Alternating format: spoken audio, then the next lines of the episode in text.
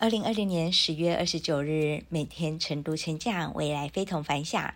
哇哦，又是能量满满的一天。我是克拉拉，今天跟大家分享的主题是：所谓的活出自我，应该从哪里开始呢？华为能够走到今天，在很多人看来已经是很大、很成功了。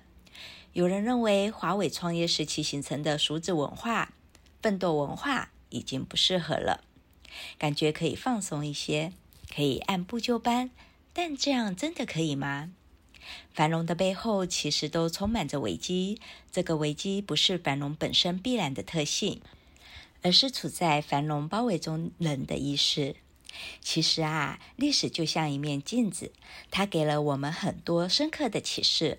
我们还是必须长期坚持奋斗的精神，否则啊，就很容易走向灭亡。当然，奋斗更重要的是思想上的坚持与努力，时刻保持危机感。当我们有成绩的时候，依然可以保持清醒的头脑，不骄不躁。在优秀的企业里，投入产出比、有效增长、现金流量、人均效益率等，都是正成长的关键指标。你成长的关键指标是什么呢？今日金句。艰苦奋斗必定带来繁荣，繁荣后不再艰苦奋斗，必然失去繁荣。坚持你的人生信仰，就会有机会成为你生命中的导演。我是克拉拉，很高兴与您分享，我们明天再会。